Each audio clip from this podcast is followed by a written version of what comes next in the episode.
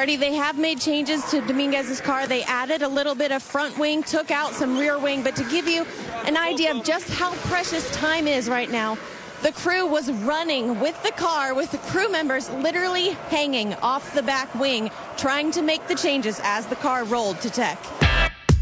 And now for Dinner with Racers, presented by Continental Tire. with your hosts, Ryan Eversley and Sean Heckman. Placeholder radio sound.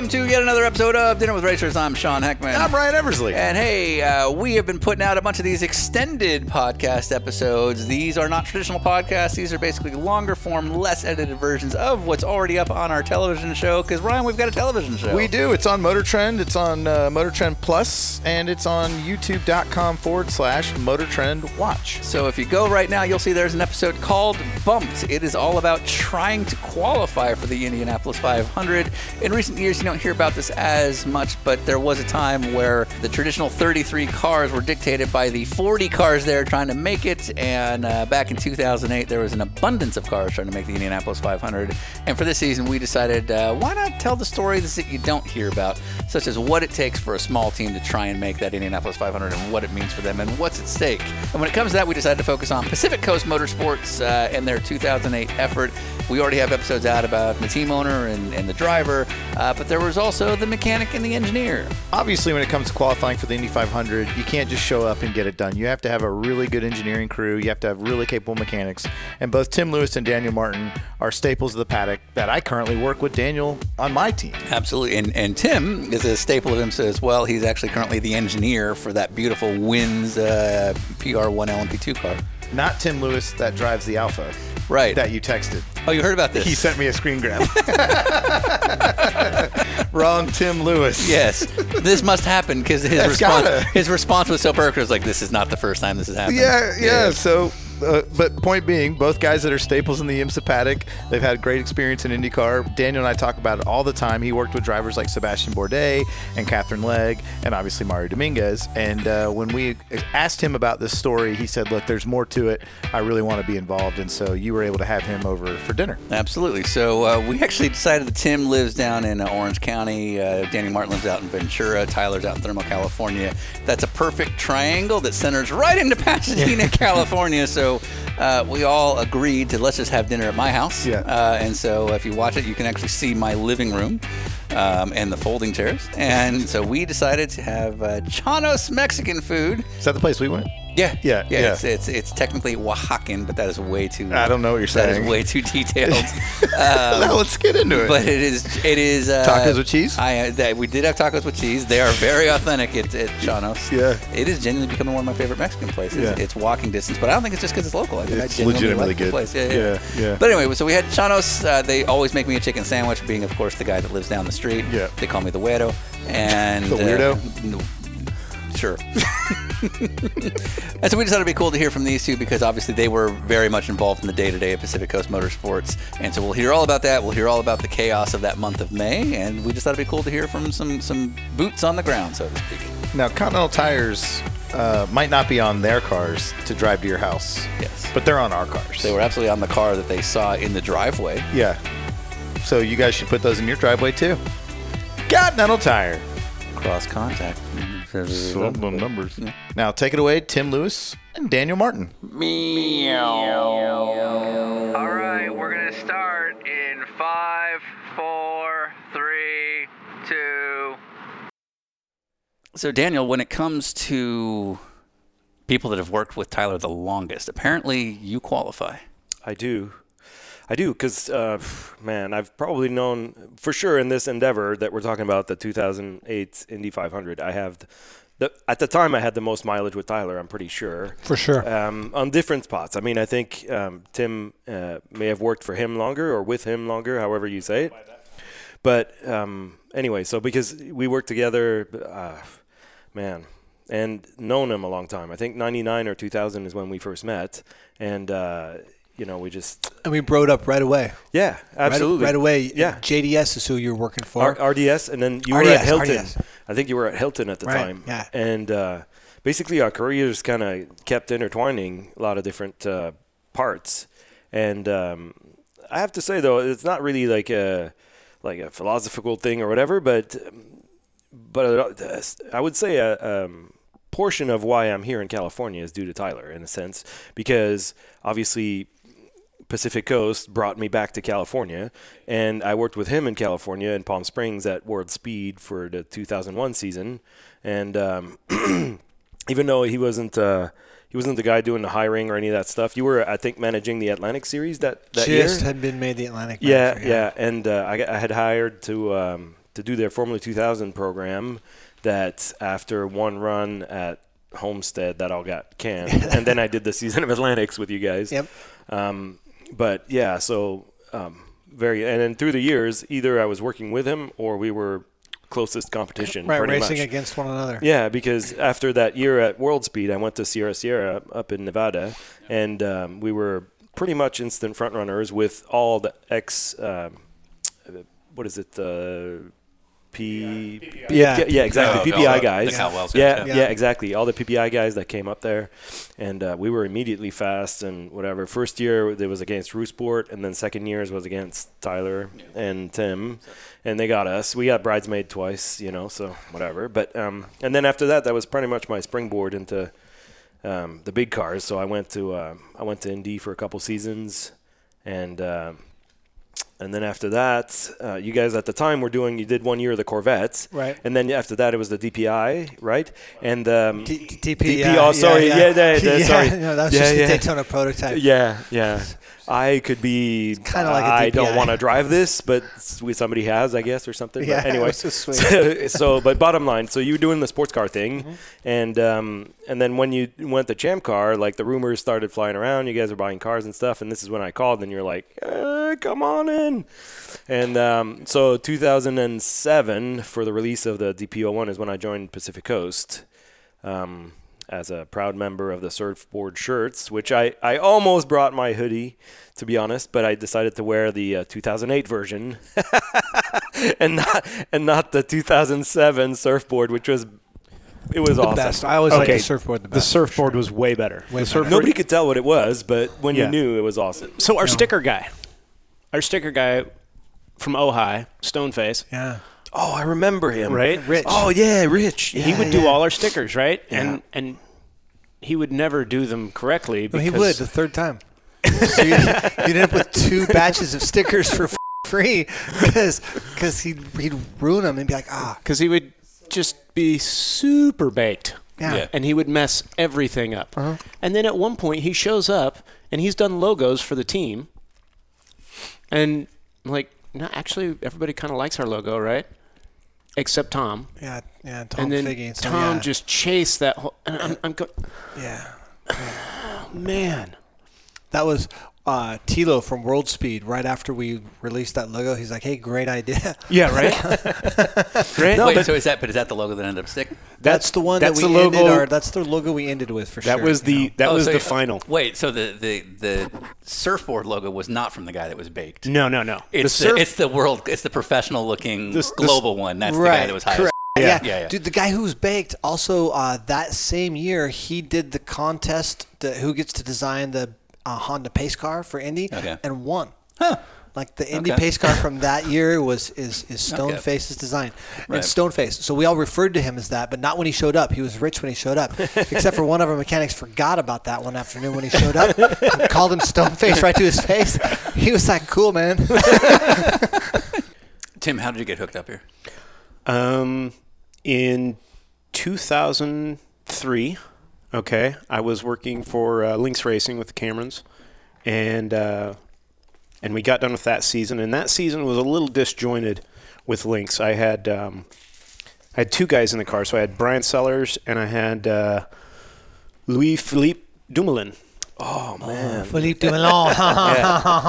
Which- Sacramento, Tabernac. LP at Three Rivers was so much fun. Oh, man. Oh man, that's so their much- home there, man. Yeah, Oh, yeah. man, oh my dude. god. So it. We could talk about Three Rivers all night. We just stop and just let's just talk about Trois Rivières. No, that's that's not. let's not. Okay.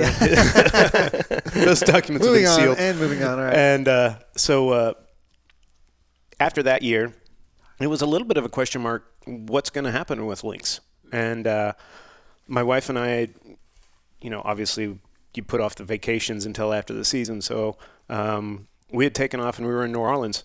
And uh, I was in a hotel room, I, I just middle of the day, I think, and uh, got a call from Tyler. Hey, we'd like to talk to you about next year. And it kind of spooled from there. And when I was originally talking to him. We went up to Carpinteria in the shop, and you know, we kind of kicked it around a little bit. I I originally thought that I was going to be running Alex. That was kind of the original plan, On one car. and one car. But this is all headed into the 2004 season. So this by this point, PCM has had one year. It was okay, but this is now you want to make the big jump with the two cars and Jon Fogarty and everything Yeah. else. Yeah. Correct. S- But it, this was prior to Jon, really. It was. So this No, was- we'd, we'd hired you Right. to come work with Alex. And RuSport was still a team at that point. Correct. And they hadn't made their announcement. Then they made their announcement they were going to Champ Car. Yeah. And all of a sudden, Burke, Burke and Harrison Justin Justus, Justin, Yep. Uh, Aaron, Justice Justice. didn't have a ride. Yep. And so, uh, or they didn't have anything to do, but they were they and Carl had promised Aaron That's right. That's right. that he would run him for at least two years. Yep. Now they're moving up, so he owes Aaron the deal. So Aaron's looking for a place to land in That's the right. paddock.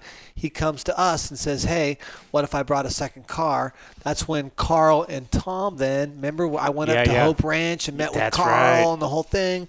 And Carl and Tom couldn't come to terms because Carl felt like, well, if I'm providing Aaron at no cost and I'm providing Burke at no cost, you should cover the rest of the costs. Right. Tom was like, or you could kiss my ass. I'm not going to pay for any of that stuff. Like you're going to pay for all of it. Yeah. If you promise him a ride, then give that's, him the that's, ride. That's your that's your gig. Yeah. And that's kind of where then, uh, then they got pissed off at each other. right. Then there was a pissing match. And that's when Alex actually kind of came in in the 11th hour and said, "Hey, maybe instead of running Aaron, which he never wanted to do to begin with, just so we're clear, he, Yeah. he that was not something he was interested in to begin with. Um, maybe we go ahead and, and just hire somebody else to drive. Okay, well, who's that going to be?" And he said, Jon "How about Jon Fogarty?" Well, I mean, Jon just got done doing his whole. He'd been coaching Danica for the last two years, right? Won the championship the year before with Yep. Dorricott. Spent the year coaching Danica that following year, and was literally didn't have anything going on or anything. And that's when he was like, and we called him up, and he he did it for nothing. Did it for prize money, basically. Awesome. So when PCM really started getting going with Alex, uh, you guys were both with different teams, but both in the Atlantic Series. Yes. Um, what was the reputation of PCM when you first saw it? Well, the first year that you guys ran, it was uh, so we had our big fight with RuSports that year, and it was Allmendinger and Ryan going for it, um, Ryan Dalziel, and Yep. um, and so basically you guys were there, but it was like the fifth through tenth kind of finish. It was just Alex. time. It was our first Yeah. year. Mike Doyle was our engineer. Yeah. Mike was. Uh, man, here's the thing: is that Mike would either hit a home run or or we'd be way off base. So you're with Sierra Sierra, which wasn't the championship winner that year, but they were right in it. Yeah, we Yeah. got bridesmaids. Yeah, Yeah. yeah, yeah. And then for Tim, what from where you were at with Lynx? So I was with Lynx, and um, because Lynx to me at that time was like the benchmark of good Atlantic teams, especially all through the '90s. well, I would say we had declined a little bit from that from that peak. You know, really the peak would have been Carpentier, Yeah, like Alex Barron, yeah. and that would have been 96, 97. Yeah, right. Um, it, it was it was we've talked about this also. It was kind of a magical time because so much came together and we had so many teams that were so evenly matched that if you were off just a little bit, you were 15th. And and I'm not talking off a lot. I'm talking you know, you just missed the balance a little bit. You just missed the balance a little bit and you're 15th. So in comes a team with a surfboard for a logo. Well, we knew all the people behind it, so we knew we were going to be quick right away. Okay. I mean, there was no question. Like, Right. like Doy was doing the car. The car's okay. It's going to be fast. You know, it's definitely going to be fast. Before Tyler and and PCM, Daniel, how did you even get started in the sport? Oh man, my classic answer to that is wrong place, wrong time. so, no, but honestly, so yeah, I was nothing to do with racing. So I grew up in a little town, 15 minutes from where Gilles Villeneuve was born. Okay. and Which is where? Uh, the little Boise? town. It's called Maskinongé. Who's- Maskinongé. who, who, But Gilles Villeneuve, who's yeah, who's he? so exactly. So, but in any case, but but my nobody in my family had any interest in motorsport whatsoever. Like my parents, they love restoring old homes and Right, whatever. They so all played hockey. Yes. Um, so my only way in was to go to the U.S. And uh, the first time I got a work visa to come to the U.S. proper was with Tyler when it, when at, At World, World Speed, Speed. Yeah, when I got the F two thousand gig, which Right. turned into the Atlantic King. Yeah. But um, but as far as the, how I got started is really like I decided let's give this a try, and then it worked, and then now it's you know Moose and I matched up in Palm Springs in 2001 when my son was born, and the towers came down and all that whole thing. That's Yeah. when we actually started racing day. together. And so, uh, so yeah, our our careers, when he said it earlier, it's 100% true. Yeah. They've kind of you know done like this. We've either raced against each other or with one another for 25 20 years, Yeah. 23 years. yeah something like that yeah. But you guys first worked together at World Speed. At World Speed. Yeah. So way before the Atlantic stuff Way started. before, yeah. Do you remember your first interaction? Yes, first I day remember. Yeah, I remember Tyler because he was driving the Hilton van, so it was all silver stuff. Yeah, nice. And um, I, I do remember actually. Uh, I forget where it was. Probably at a bar actually, something like that. But I'd seen him around the track and was like, "Hey, whatever." And then we got the chatting, and that's basically how it started our friendship. Yeah. It's good stuff, man. Yeah. We've done a lot of racing together. Yeah. Tim, do you remember your first interaction with Tyler? I don't. I don't remember our first interaction. It would have had to been. See at the bars that in that time. Yeah, I imagine because it's would- not just drivers that are young at this time. It's yeah, everyone exactly. in Atlantic. And, yeah. and Yeah. we we would go out almost as a paddock. Right. Like Oh, yeah. everybody Yeah, yeah, would be at the Yeah, same yeah. spots all the time. Yeah. So literally, we were only enemies 45 minutes a weekend, Yeah. twice a weekend. It Okay. was, I would say know- any time at the track almost. No, but uh, Okay, right. You're right. You're right. But Okay, as but- soon as as soon as was as soon as we were out to eat, I want to throw a qualifier on this because because the fact that the, the whole paddock would go out is, is absolutely true. But there was some divisions that would Oh, yeah. stay. oh for sure, Yeah, you know, like it wasn't like there was definitely s- I There was say cliques. Yeah, For sure. Yeah, It was yeah. like all the frat houses going to the college football game, Yeah. right? Like we're Yeah. all we're all in support of the same team, but you guys still suck. pretty much. Tim, do you remember getting the call to join the team? Absolutely. Yeah. How did that go? So, um, so the the call was when it was after the 2003 season, and Yeah. And at this point, you're working for Lynx. and and I was with Lynx, and and so I I structure my job as uh, generally as season contracts. Sure. So um, I don't. It, it depends, but especially at that time, I wasn't doing it as a yearly contract. When when we were done with the season, we were done. Right. And then pretty standard even Yeah. today, I think, with a lot of teams. But and then you know we would we would work from there. Right. My wife and I were in New Orleans. We were having a vacation, and just I mean, kind of at random, I got a call from Tyler, Yeah. and uh, so so we got the call. I'm like, that sounds really awesome. I'd really like to talk to you. So um, when I got home the next week, I went up there, Yeah. and in fairly short order, we kind of hammered things out, and you know it it uh, it looked like I was going to be running Alex Figge, and we were going to be racing, and I was pretty stoked Right. and um, and then between the the uh, the whole RuSport, Tom Figge, Aaron Justus Aaron- trying to figure it out, the whole thing. yeah, then then that's when that's when Alex was like, I want to, you know, they definitely wanted Burke Harrison. I mean, you know, one of the best engineers in the paddock. Why wouldn't you want him, right? So you we wanted Burke, and then okay, let's have a guy that can shows shows he can do this. So, so basically, you get moved to the guy that already won the championship. Yeah, no pressure. Not a bad way to go. I was super stoked because it was like, all right, I got a guy. Obviously, he can run it, Right. He Right. can win. So He if he's win. not winning, and Yeah. and the guy that helped him win the last championship Yeah, his is sitting in the seat beside me. Right, he's Right. engineering. I'm in a pretty car. good spot, yeah, you got a lot of support right? there. Uh, Right. so but also, if you f- up, that's you. it is. Yeah. Yeah. Oh, for sure. Yeah. Yeah. Well, I mean, that's that was never not the case. So Fair. So I would argue, even though you guys showed up and did well in 2003. That 2004 season between winning races and eventually the championship. To me, that is now what made you uh, a credible team in any series. A million percent. Well, because and- you were able to beat top teams. and that is it was a it, there was a significant expansion right between the two years. You, you kind of doubled the size of the team, so Yeah. it went from being two mini or one minivan to two. You know, Right. And and so it's true. I've never heard it explained that way, but that actually makes sense. But yeah, yeah. but so I think like that was that was like the the embryo, right? Yeah. And then I feel like 2004 was uh, uh, it was a more developed team that didn't have to go through the startup issues. Like Tyler put together a really good group that had had all the aspects that we needed. Tim, obviously on the engineering side, you're you know you're very involved on the performance side. When you hear of the idea going to Champ Car, which is a few steps above where you're at, Oh hell yeah! How ready do you guys think you are? Oh, not at all. Not at all. So we had a Is meeting. your name Tim? I just was echoing. Okay. we had a meeting that um, it was a Sunday morning meeting, and I'm out with my wife because it's her birthday, and the in-laws, Right. and the family, and everything. And while we're having this Sunday morning breakfast, that's just wonderful. I'm on the porch of wherever we're at. I think it's like an El Torito or something. I'm on the porch having this conversation. We had a big meeting, Right.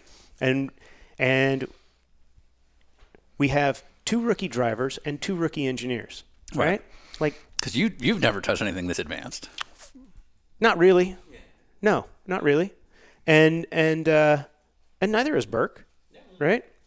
Now, they all all these cars work on the same principles, right?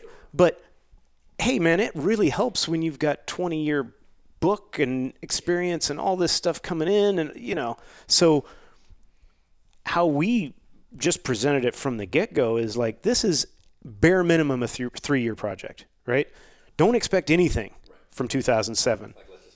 We just we just need to go start developing our, our our books. We just need to go get our feet well. We need to learn how do we run these cars? What's the best? What's this? What's that? You know, we just need to figure that part out a little bit. Because everyone on this team is new mechanics, engineers, drivers, but also the car. Like there is The no car is data set new. from Yeah. the chassis that you can go out to. And we don't we don't Yeah. have these huge notebooks from the Lola Right, and, and the Reynard like, and the March. this and car the is built by whoever what. Who have nothing. Yeah. They have no prior years of running a car like this. So you can't even go to the factory and say, like, can you help us with a baseline? Right. Well, I mean, they did have a baseline that they gave us, and that's where we started. Right. You know, and then. But to be fair, I mean, to you know, uh, that was part of the reason we made the choice to do that was because it was a brand new chassis that Yeah. everyone was getting at the same time, and so where had we gone in and had to run a, a, a Lola or a Reynard or whatever they were, we there's no way we could have because we got no chance. They have all this information. The selling point to the Figges by Kevin was with the new car. Everyone's on a level playing field. That's true. Well, except or is it? Yeah, Ex- except the you know Or is it? decades that everyone has had running these running a car that's very very similar prior. You know, so I think entire tire models and all yeah, the other the, items. the right? people who who knew what they should know were were like, yeah, this is going to be a development thing. Like the you know the drivers are going to have to develop to to drive a champ car. Like it is. I don't know. I've never done it, right? But I don't think it's fun to drive a champ car. No way. I think it's a hell of a challenge. Yeah.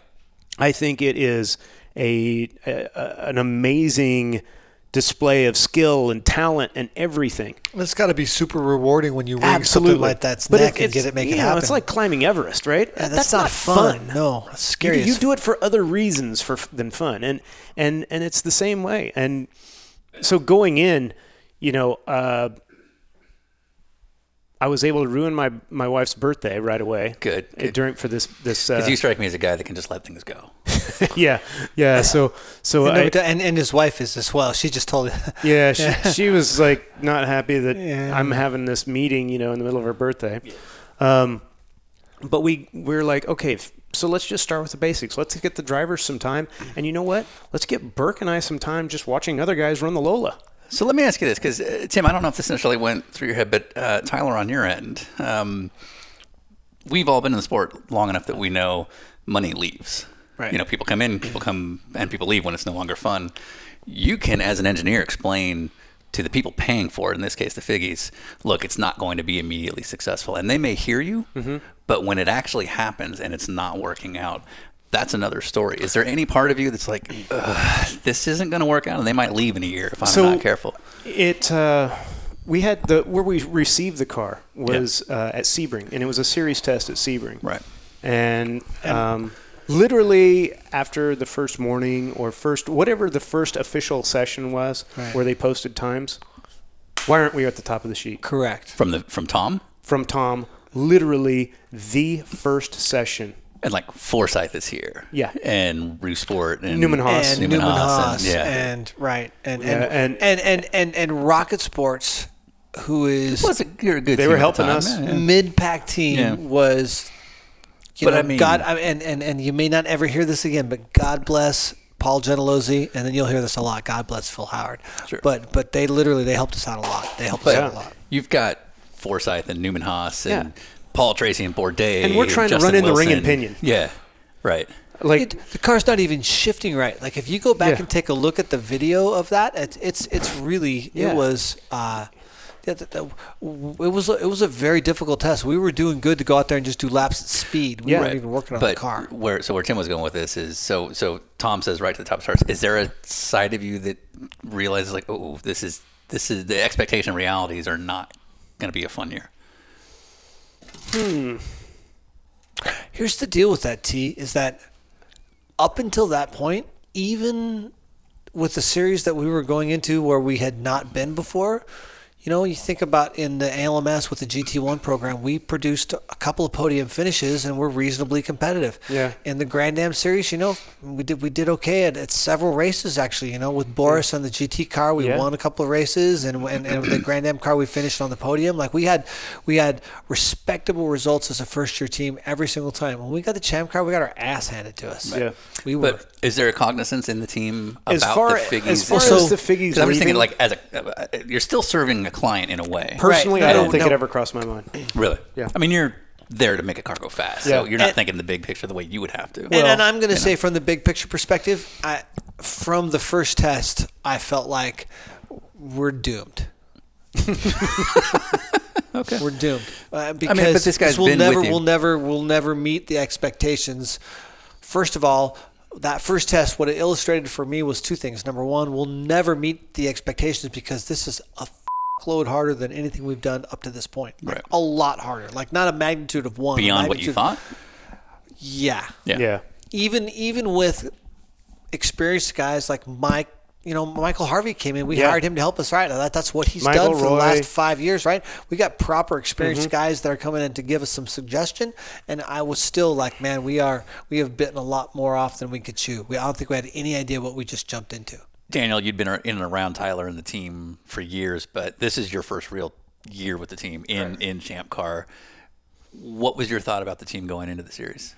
Well, um, I don't remember the time period um, from when I, I think I started in December, and I don't remember how long before that point until we received the first cars and all that. I think it was February. February, March. February, yeah. February. So so three months maybe around the team, and obviously it was a little bit um, trying to find my footing as well.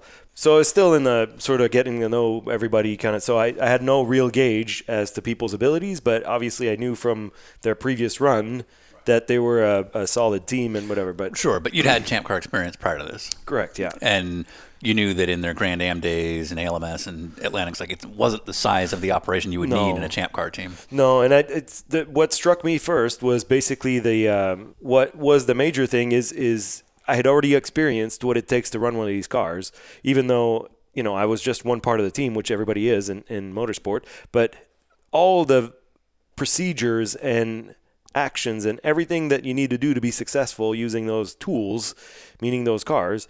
Um, you know, there was not anybody new on the team pretty much. And so I was relied upon. I, I remember certain circumstances like, oh, this we- we need to do this and whatever. And then, but I was only a small because I was still trying to get my stuff up and going to be ready for when that would show up. But at the same time, I, I realized pretty early on that that it was a, a big endeavor we're about to embark on. How would you guys rate the progress of the team over the course of that Champ Car year? I did it by percentage. So every sen- every session, I ranked our cars with respect to whoever was fastest that session. Like what was the delta? Yeah, Yeah. uh, percentage wise, right? Okay. And the slope was in the right direction. Right. No, that's a, You know? that's a reasonable thing. So, So it- it- it you started out- eight percent slower. I think it started out around three and a half percent and it ended Okay. about one percent. It's not a bad deal. No. Um, but is that is that you on the engineering side figuring out the car? Is it the flow of the team? Is kind of Oh, it was that all together? everything, Yeah. right? Because uh, working with with Ryan, so I, I engineered DL, DL, yeah. right? Not Eversley. Yeah, and um, so so we were playing we were playing off of each other a lot, right? So he would kind of make a step, and then I could make a step, and then he could make a step, and I could make a step. And here's the thing: here's a big difference when you're coming from a a small bore formula car to to a champ car.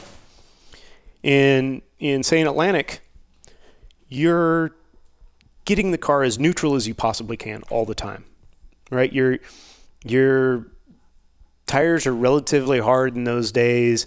The the cars were light. The races were short. Um, it was it was qualifying laps One hundred until somebody crashed, right? Until you crashed or the race was over. and and so you needed that you know perfect to a little loose balance right Yeah, neutral to loose. and when you try to put that on a champ car when you when you're looking to get a big car to have a balance like a little car it doesn't work Yeah. Right. Yeah.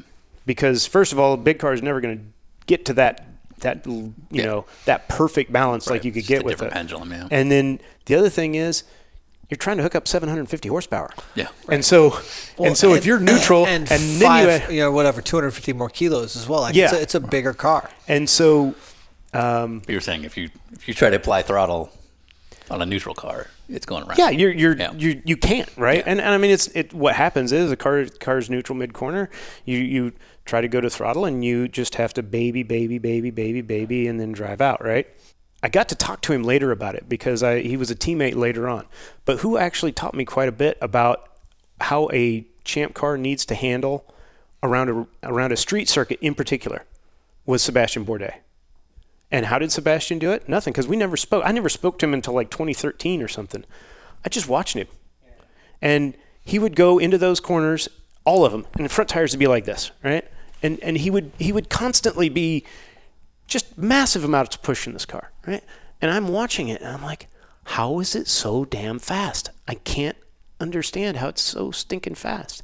And so, at some point uh, before Toronto, Ryan and I were talking, and, and we are like, we've we've up to this point we've been fighting understeer the entire way. That's all we fought. We just have this understeer, and we try to get the understeer out, and then the car's just a mess. Right, diabolical. Yeah, I can't not- even go back to throttle anywhere. Yeah, nowhere. Right, the car has to be completely straight before you can go to throttle, and so um, all right, we're just not going to talk about understeer. Whatever we're doing, we're just going to go and make the car put power down. And I really don't care how it is anywhere else. If it if it is a dump truck and you have to come to a do a three point turn in the corner, I don't care as long as it puts power down. And that was one of those times where we were able to take a step. We led the race. And and It and rained. We pitted right, and we had we had we- some we- things go we But had- nonetheless, we we, had- led the race. we had some stuff go right for us there, but and and that leading that race was was that was the high point of that year. for sure. I mean, far and away, right? Um, but that was that was a point where Ryan and I actually were able to both take a step forward, and he's like, "Oh, okay, this is kind of what I got to do." And from my perspective, I'm like, all this work that I've been doing, trying to, you know, nail the front end of this car has just been hurting me the entire time because now I'm nervous on the way in and can't put power down on You the were way dealing with symptoms, but not a fundamental problem. Right. And so that was one of those things that we were able to take a jump forward. Daniel, how would you rate that season? Um, learning curve, huge learning curve for me personally. Big, big growth from my personal skill level, Yeah. and also just. Um, so when I went to Champ Cars, I went to work for Conquest, which is very established. They had run Justin before I showed up, right? We had they had a previous year with a really good driver, and then we had two new guys show up the year Chris, I ju- who was the manager? Chris Moore. Yeah, Chris yeah, Moore. Good yeah, guy, definitely, absolutely one guy. one of the better Managers people out yeah, there, I, have sure. ever worked with Yeah, for sure. great guy. Anyway, so um, but I had learned a lot, but I'd learned more on the technical side of things, not so much on the uh, the running of a team and um, like general ways to improve performance and more thinking outside the box and all this stuff. Like the year that we did in 2007, for me personally, because there was so much problems in my department, I had to interact a lot with the manufacturer and all this stuff, and, and it was a big growth year for me because learning to deal with all that, Gearbox and all that, yeah, and yeah. then fa- failures, and there was massive problems and all this stuff, and still being fairly green to these cars, even though I had you know some experience. Everyone was but- green to them. I mean, yeah, nobody had run that Hewland box No. before. And I would say that um, it took about, in my view, about halfway through the year. So about that Yeah. Toronto weekend before the team really got its act together. Basically, where we would offload the truck and we'd look like any other team. Right, we Right. knew- we knew So- what we were doing. Exactly. Uh, From every aspect of the thing, from the setup of pit lane, the whole thing, like everything was starting to go smoothly at that point. Had Champ Car stayed in its form, do you think the team would have had a good 2008? Oh yeah, I think so. I think we were setting up. Yeah. Last couple races of that Champ Car season, do you guys have any clue that Champ Car as a series is possibly No. going away? No, I think the series was in an upswing. I think I I, thought thought, so, the too. Australia round was pretty good. The Mexico, I mean, people Mexi- show up in Mexico, so I know that some people made money off that race. So, Yeah. so for sure, I mean, I mean, look at F1 what a now. statement I about Champ Car. Like, I know in that one money Pretty might sure have been there was money made in Mexico. Yeah, a lot of f***ing people there, dude. So anyway, so bottom line is no, I felt genuinely like the series was an upswing. Right. Um, you know, we we'd just gone to Europe and all this stuff, and I don't obviously we weren't privy to any of this stuff. All we had was our nose like Right, this, but trying to get- normally you get a you get a whiff of something going on. I mean, I it's did such not- a small pattern, I pattern, had- but I had no one got nothing. anything. Not Yeah. Not, not nothing. So Tim, you're still with PCM Yep. as that 2007 season closes. Yep. But in a different role. Yeah. So, Yeah, so we were we this- had a partnership with uh, with uh, uh, U.S. Racetronics and Shane Son of Rodney. Yep. and Racetronics being another really good Atlantic program. very good Atlantic program. Yeah. Exactly right. Well, in fact, and Shane's claim to fame was before he started his own program, he was the manager at Dorricott when they won all their championships. So very capable, very very Yeah. very competent guy. It's Carl Skerlong in the car. I Yep. mean, we had we had that Atlantic program was tight, and between and then I, and Frankie, you know, I was running Frankie. Muniz. yeah, Frankie, Frankie Muniz, Muniz. exactly right. Yep. So, you know, this is how Tyler and I have always done our our contract negotiations, right? We were uh, out behind the PCM shop, sitting on picnic table. Looking at the ocean. in Oxnard. Uh, this was in Oxnard or in uh, Ventura, Ventura. or Oxnard, yeah. And um, we just talked about what do you want, what do you need. You know, he's asking me what I want, and I'm asking him what he needs. You know, it's like he didn't really want me on the champ car next year, and I didn't really want to be there. Um, but we still wanted to work together, Right. You know, and so we're like, what's going to work for both of us? And uh, and he's like, well, you know, I think this, I think this Atlantic thing is going to come together. We got a good guy, Yeah, got a good it's like deal. everything- Shane's stoked, right? Yeah. Tim just won the championship with Jon a couple years back. like we got good so- info. Yeah, so let me we, we kind of got sidetracked. Let me back it up. So US Racetronics, they don't want to run their own program and run it under PCM? I don't know that they necessarily. Well, there was a value that both Shane and I Yeah. saw from a marketing standpoint, in particular at the time. Frankie. Yeah, with Frankie Muniz having the connection to the Champ Car team and all of Okay. that. We we did a cooperative effort that helped. So our in other marketing words, program. by he brought Carl. by kind of running him as like a satellite junior deal, Yeah, it gives the appearance that I'm part of this development deal. correct. Yeah. Okay. One hundred percent. And and No frankly, different than like how a Red Bull might partner with a GP2 team, even Exactly. though it's not Red one Bull. hundred percent. and I was deal. like, I was always PCM. Yeah. Like Burke and I were always paid Right. by PCM. We Right. were we weren't we weren't uh, employees. So your PCM provided people on a U.S. race stroke. Exactly. Correct. Okay. Well, and and here's the thing was that um, uh, the culture on the team was such that uh, and and and God bless Tom Figge, our our budget was also such that uh, even when we would have to maybe make a change that we didn't want to make. It didn't have to be the typical "fuck you," send you down the road, right? You know, we had a junior team, we had some other things to do. Like Right. Tim and I were able to continue Now our you've got a relationship, vertical that people can even though yeah. it wasn't necessarily specifically what Tom was paying for at the time, right? yeah, yeah. Now you said you didn't want to come back. Why? Um, it sucked. Yeah, I get it. Because you weren't winning, or because you were just trying to figure something out that it was, it was. Um, I don't know that I've ever really completely, completely uh, considered that. Because I'm assuming when you decide to go down the path of being a racing engineer, just like being a driver or anybody in the sport, like your goal is to get to IndyCar, or NASCAR, whatever the top Yes. tier of your thing is. Yeah, it is. So, So you- why do you get there and then and then like, decide I don't want to do this? "Eh," Yeah, because I've done other stuff yeah. and I can put it into perspective. You know, Well- it's really no different whether you're running Yeah, a go kart or whether you're running an Indy car. You're doing the same damn thing, right? Yeah, but here's the thing, Timmy, is that uh, I I think that uh, I think it was also a derivative of uh, unreasonable expectations being placed on you at a uh, live or die level, like like like like succeed or be fired, right? And it was. There was that too. There was that too. But that was. I mean, that's always the game you play. Yeah, but but But but, it- but in it an w- arena where you know you've got a shot is way different than in an arena where you really don't know. Like Yeah. you know, and, and at the IndyCar at the And- Champ Car level, we didn't. None of us knew. There's kind of a before and an after, Tim, and that Tim took everything so personal, right? I would think you'd Um, have to at that level. if if the car had understeer, that was a personal shortcoming of mine, right? Right. So so I took everything to heart so much. I'm that way with a bad guest. I get this. Okay. So, yeah. So so it was it was like my wife. wife was fine. Go yeah, on. she did great. Yeah, she's Anyway. she's supposed to be much more upset. so the continued lack of even being able to be to even feel competent right?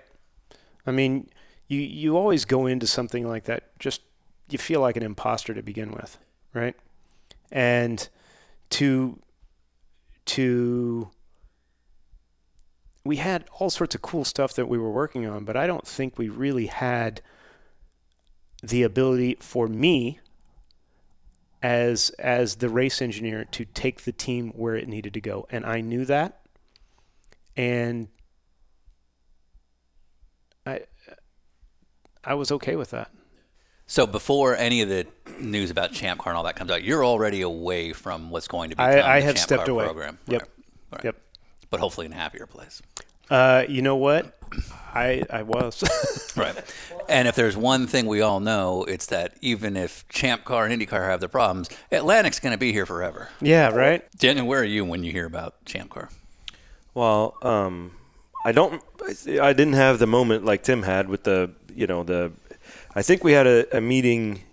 Um, Tyler had a meeting with us in the race shop, if I remember, and to announce that basically Champ Car was done, and um, that we didn't have a clear path forward at this point. Right. But uh, he was working on whatever the next steps would be, and at that point we had a, a just prior to that, we had ramped up some people that we brought in and stuff, and immediately some of them uh, are like, "Okay, well, we're not going to stay."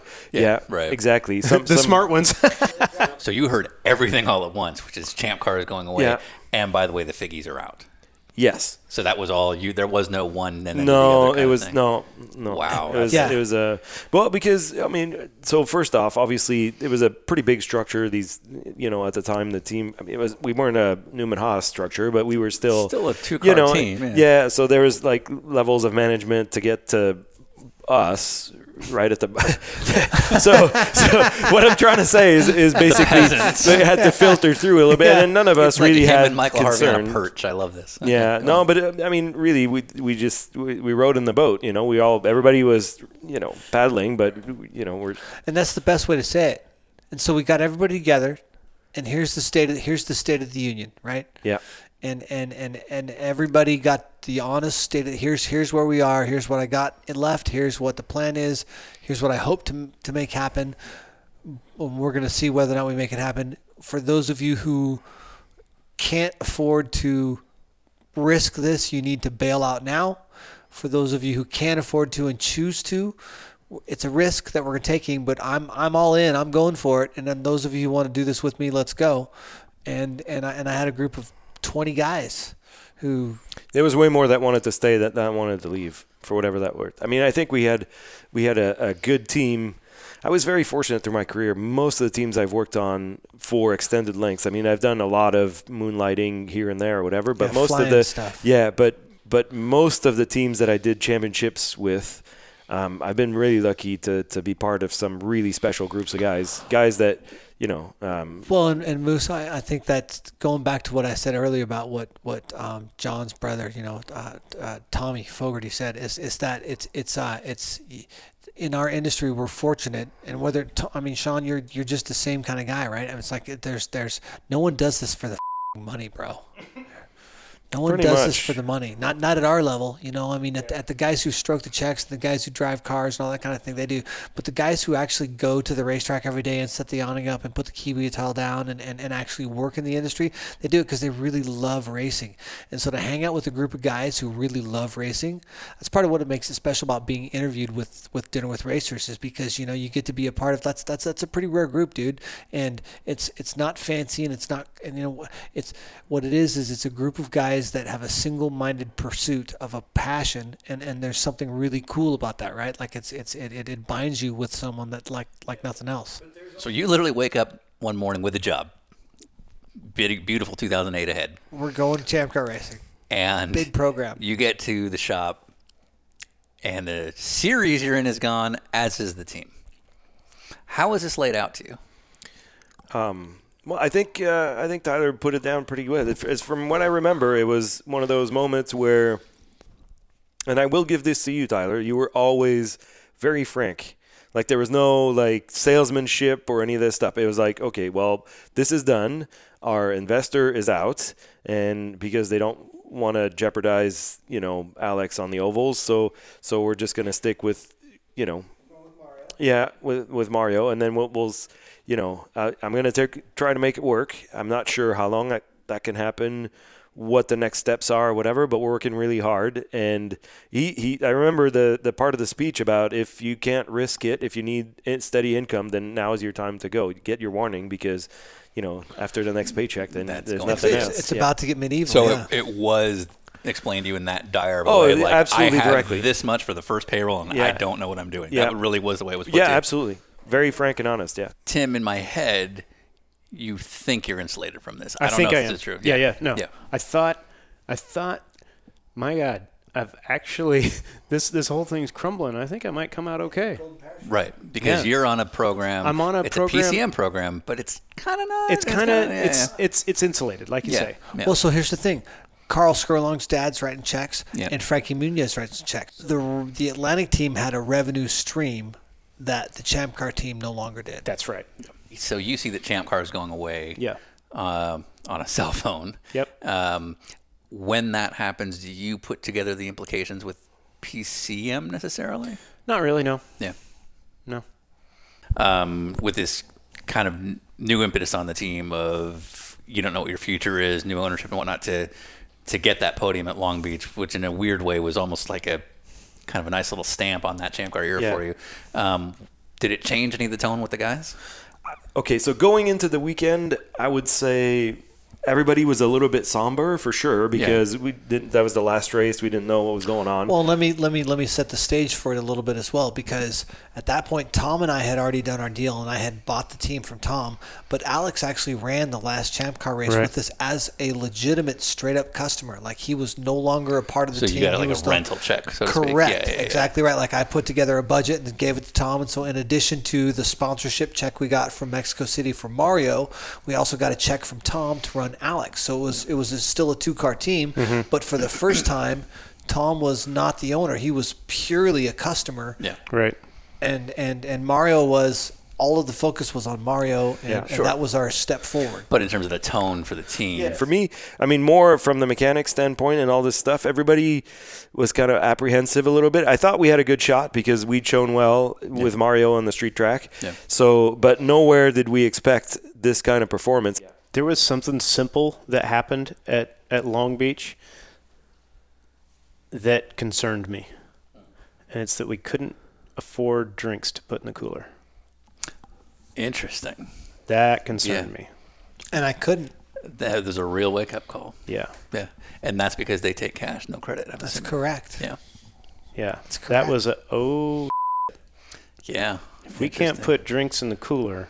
So on one, so on one hand, you, the, on one hand, you champ car guys are elated, but you are on a weird kind of sideline role with the Atlantic program, and you're seeing the reality of. Uh, yeah. I'm like, wait a minute, that's weird. that's a problem.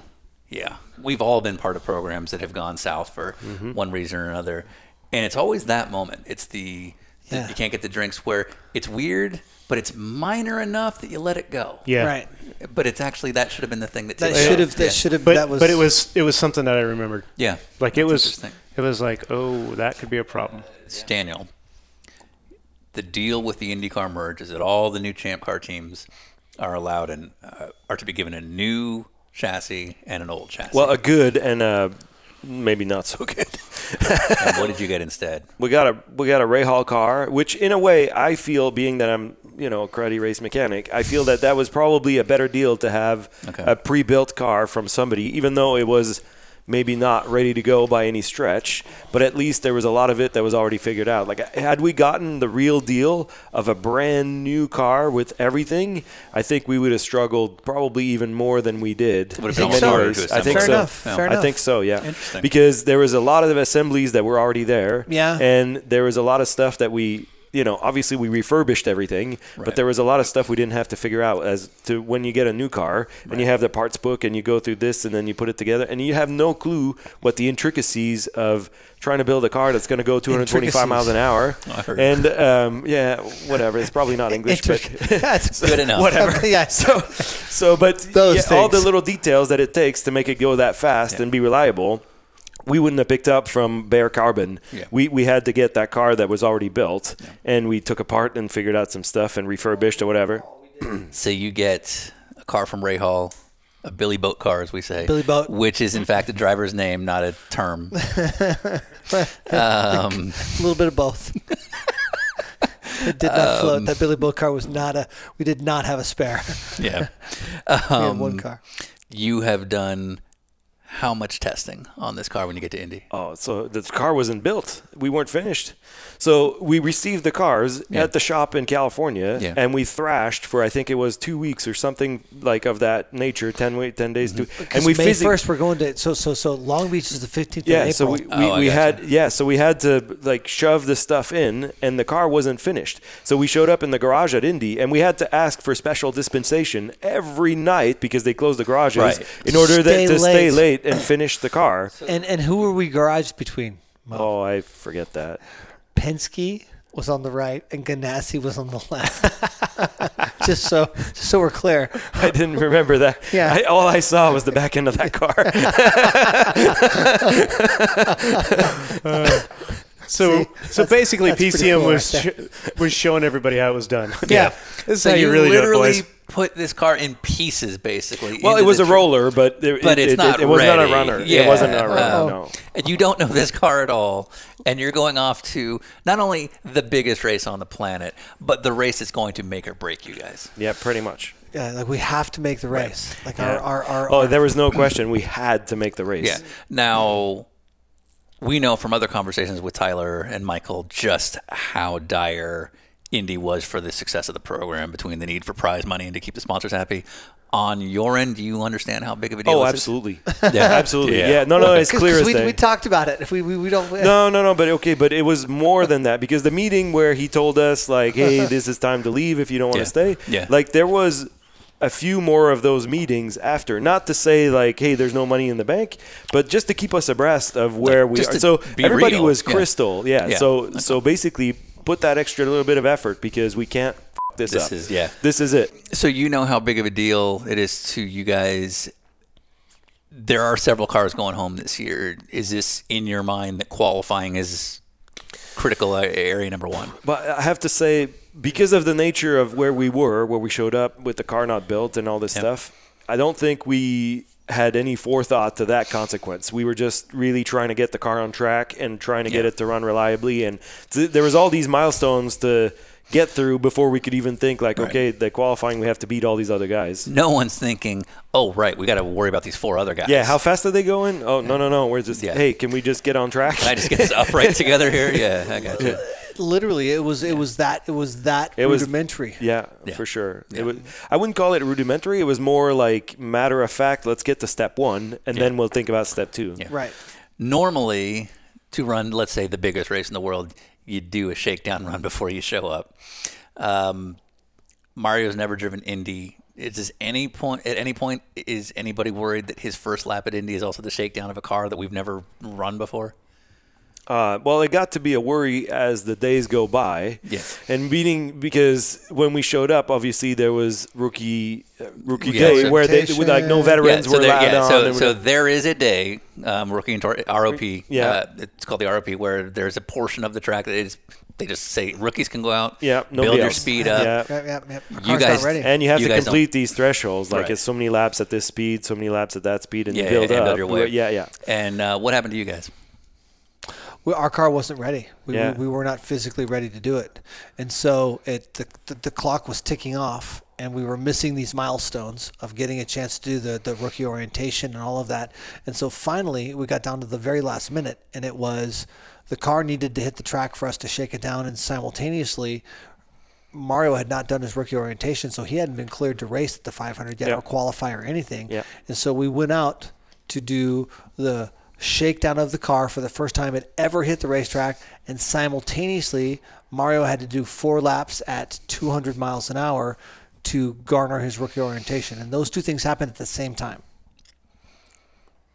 Just like Penske does it. Yeah. Yeah. Yeah. So typically, when you send a car out for a shakedown, you do one lap and you come back in. You take a look and see whether or not there's anything broken or leaking or not working Yeah. right. We did not have that luxury. We had to do four laps in a row at a minimum of 200 miles an hour, or we would not be allowed to continue forward. And that's, I do remember that that specific. That was a big deal. Yeah. Like I remember Oh, when, yeah. when I heard that, I was like, thank God, at least at least, least we can can go go this forward. thing Yeah. off. Yeah. Yeah. because there was still after that some amount of practice left, so Right. that we Right. could actually like tune the car to make the race. yes, Yeah. yeah. So when you're setting up to qualify and you're running qualifying simulations effectively during practice, what is the number one thing you're trying to simulate and get a feel for? in most places you only have to qualify one lap, right? right. So um, you can make it kind of as knife edgy as the guy can handle, and and you hope that he goes around the track and he basically doesn't steer. Um, there's a real problem with being balanced on an oval. Is right, like the moment that a driver says it's perfectly neutral on an oval, that's a bad moment because the next moment he's in the wall. And Because of the tire wear. because just yeah you're you're you're in qualifying mode so you're putting as much heat as you can and and there's absolutely no concern so so being able to start with one balance and not have it go too bad in whatever direction it's going you know whatever wherever it's set up to go you, you, the fact that it it can run four consistent laps as opposed to just one smoker it, it's a different game Right. So it sounds to me like in practice, the tire fall off and how those tires are going to be on lap one to lap four is a huge part of you guys setting up. It's a it would be a massive deal. If qualifying is your number one objective and the big thing you have to do, if you could, you wouldn't run stickers in every practice, right? Oh yeah, absolutely. To run those four laps. You would probably do two. Yeah. Every session you got, you would probably do because whenever you run a qualifying sim. Whenever a guy runs stickers in that situation, he always comes back and goes, Stickers "Oh." being new tires. Yeah, new tires. He he always comes back and goes, "Yeah, okay. Now that I've run it, now I know someplace else I can go that I can ask for. I can ask for the grip here or there. I couldn't. I didn't know I could ask for it the first time, but if I get a chance to do it again, then I can ask for it again, right? Then I can I can go ahead and ask for that whatever I need, right? So, um, especially when someone is really coming to grips with a car, track, whatever, every time you put stickers on them, their confidence levels their confidence level jumps, right? If you could just throw stickers at it left, right, and center, that's what you would do. You would So, and more importantly, if you are, let's say, a budget limited team, then you um, can't do that. and you can't do that. But similarly, like if you have 10 lap old tires or 15 lap old tires, can you really get an accurate read on qualifying? No, Nope. not at all. Yeah. Nope. Possible. Are you just adding to a debt every time these new tires go One on? million percent. Are you thinking about this every time it happens? For sure. Yeah. Do you have any idea that this is happening? Um, Like I would say not, the not as tab? it's happening. Yeah. Not not as it's happening because for us, obviously, we're on the technical side, so all the business side of things we don't consider because Right. we don't have time to think about Sure. it. So in our sense, it's what it, what is it going to take for us to make it? Right. Uh, We we're all aware that we're under the gun, but we're also thinking that. At least some of the tools we need are going to be provided to us for us to accomplish this goal. Did you restrict tires? No.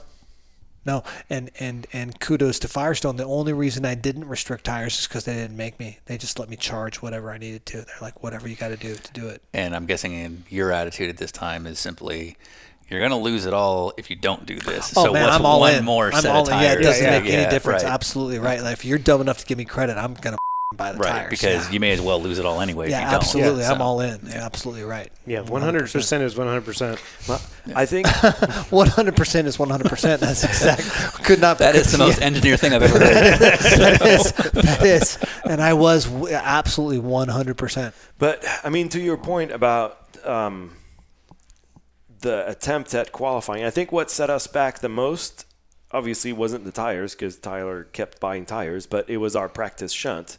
That Yep. not in the in the physical sense, because for an oval of that speed, for us to have such a small incident is unheard of. Because basically it was a very slow, almost like a warm-up spin that he had. Yeah, I think coming out Yeah. of the pits, and then he slides sideways and he hit the nose. So all we had to do was change the nose. But um, what that did though is mess with his head, and that is the part that really hampered us. Is because the whole time after that, we spent all of our track time trying to build back his confidence. Not that he ever had it really to begin with, but it's a daunting task.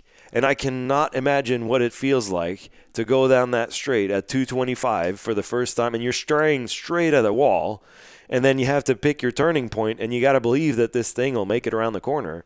So Saturday morning, you've done you've done practice now for several days. You're working on qualifying sims. Rookie orientation. All of that's done. Car is buttoned down. We got the fancy mirrors that we had to get from Penske. Oh, my all, God. All that stuff. Like we're in good shape. We're Yeah. in good shape. Saturday morning, we're waking up in good shape. And in 2008, the way qualifying worked was on that Saturday because of a rain out the previous weekend. Of 33 spots, 32 are going to be locked in on that Saturday. So you just need to be in the top 32. It doesn't matter what happens the next day where five other cars are going to compete for one spot. You just need to be somewhere in that top 32 and you're set. And and and we are comfortably within that top 32. Right.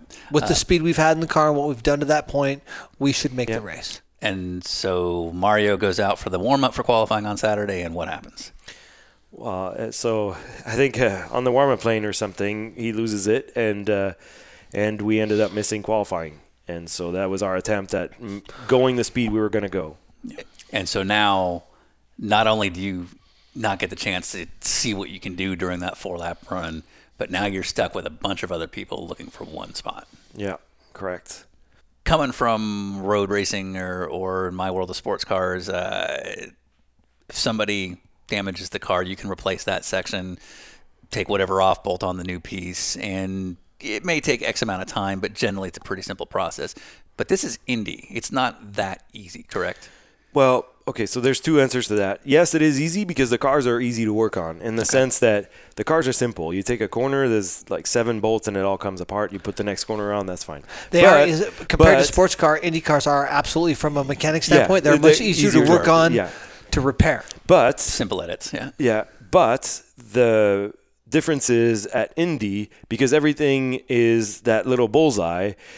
After you've bolted it on, you need to absolutely make sure that everything, all the settings are exactly back the way they were. Everything this, so the time is not just repairing or replacing the parts; it's also recalibrating everything to make sure because then if the caster is off and the toe is off and the, the camber is off and all this stuff is, and, and then we're talking like like hairs here we're not talking like like No, that's that's that's what I want to say here. Is that is that is that when we're when you're measuring for an oval, you know, I mean, the, we're, we're measuring to the thousandth of an inch on ride height, on uh, Absolutely. It's all, all of those items, things, right? yeah. So so to get So- it back to a window where, you know, at 222 we don't make the race, but at 224 we do. Well, two miles an hour difference at that level, the minute changes that are necessary to make that happen, you know, it's it's a big deal. Yeah, and so that that's where I think some of the prep time came from to try and go back out on Saturday. It was not so much the replacing of the parts, which there could have been some scrounging to make that happen. I don't know that we had all the stuff ready to go. Basically, it was all the readjustments of everything and making sure that all this. I mean, it, I'm not saying it's an hours long process because we can, you know, we're pretty tuned up after doing it like three times a day, four times a day, five times a day for a week straight. You get pretty good at it, but it, it's still there's a lot of factors that you change one thing a little bit and then it changes everything else. And so you have to recalibrate all these other things. this is what made that experience special to me was that no matter the setback or the um, uh, uh, objective at hand, however likely or unlikely, the mindset of the group of people that we were with was had never changed. No matter what the obstacle however overcomable or not this group of people that we all were convinced not just a little bit, but I mean like like dyed in the wool, hundred percent. Like there's no question, this is all going to work out. We're going to be just fine. Let's just keep going forward because it's all worked out to this point, and it's going to continue to work out for us. It's if I don't get if I don't perform at a certain level, I'm not going to get a check. Like there's there's there's there's an intrinsic value so, but to that. all well. of that, all of that to me, I equate to this being the sports part of motorsports because everybody talks about the motor part of motorsports. The motor part is going fast, having the fast driver, all this stuff. But the sports part of this motorsports equation doesn't get talked enough in my view because the sports part is when you grab a group of people, especially when you get to the highest ranks and you have really talented people that are pushing in the same direction. And when you accomplish something that's instant gratification, or you have a, a, a tragedy like it happened to us, right? It was an absolute tragedy for the, the company, for you personally, I'm sure, and for f- like in the end, none of the IndyCar community suffered in the least or whatever. But for us, that was a, a pretty big, significant tragedy, right? The end of the team, and you know more consequences on the personal side of all this stuff. But to live those lows or those highs, you can only do as part of a sports thing where everybody pushes the same way. Because the instant gratification you can get, I mean, there's the esports kids that just play video games and they have the same gratification. Maybe they figure out a turn if they do the sim or the you know I go hide there if I shoot. It doesn't matter. Like this, it's not the, it's not the same as having all the stuff that leading up to it and having a group of people that is just accomplishing something. So Sunday morning, it's bump day. It's you and several other cars, and there's only one spot uh, up for grabs. Um, as you're getting to the track on Sunday morning, what are you thinking? I would say it was probably in line with everything else that had gone on in the week le- leading up to it, in the sense that um, we still had belief in ourselves, and it was echoing Tyler's words, like we're, we're just gonna go through this and come out on top because that's who we are. That's we're here, and we have the speed and all this stuff. That's how we do it. Yeah, and I don't I don't think there was any extra trepidation or any of this stuff. It was just it was just let's go do the job. Like we're here to do a job. Let's go do it. Uh, you're obviously not there. I was like, I was at Laguna running the Atlantic. Running the Atlantic deal. Right. Um, and and we're you- like, God, please put this thing in the field. at Laguna. Yep. Um, how clear is it that this day is going to have a massive effect on your program? We all knew this was serious. Okay. Like, so that part of it, I thought, you know, man, I'm over here doing the Atlantic stuff. I, sh- I should be getting a paycheck. but, but, uh, you know, at the same point, I'm like, uh, this is all going to work out. And they just got to put this thing in the field. Yeah. They put this thing in the field, we're fine. Yeah. So you're married. Yes. During all this, you are somewhere around knowing that your savings account is going to start becoming what's facilitating things. How invested is she in this process? Um. Well, she is like ridiculously accepting on that. So, The Yeah, fuck right. have- how have you both done this? so, No, no, I'm telling you. so Same, same, like sir. we had this is what we had always done right? Like i had i had i had previously taken some pretty big swings and and you know made them stick.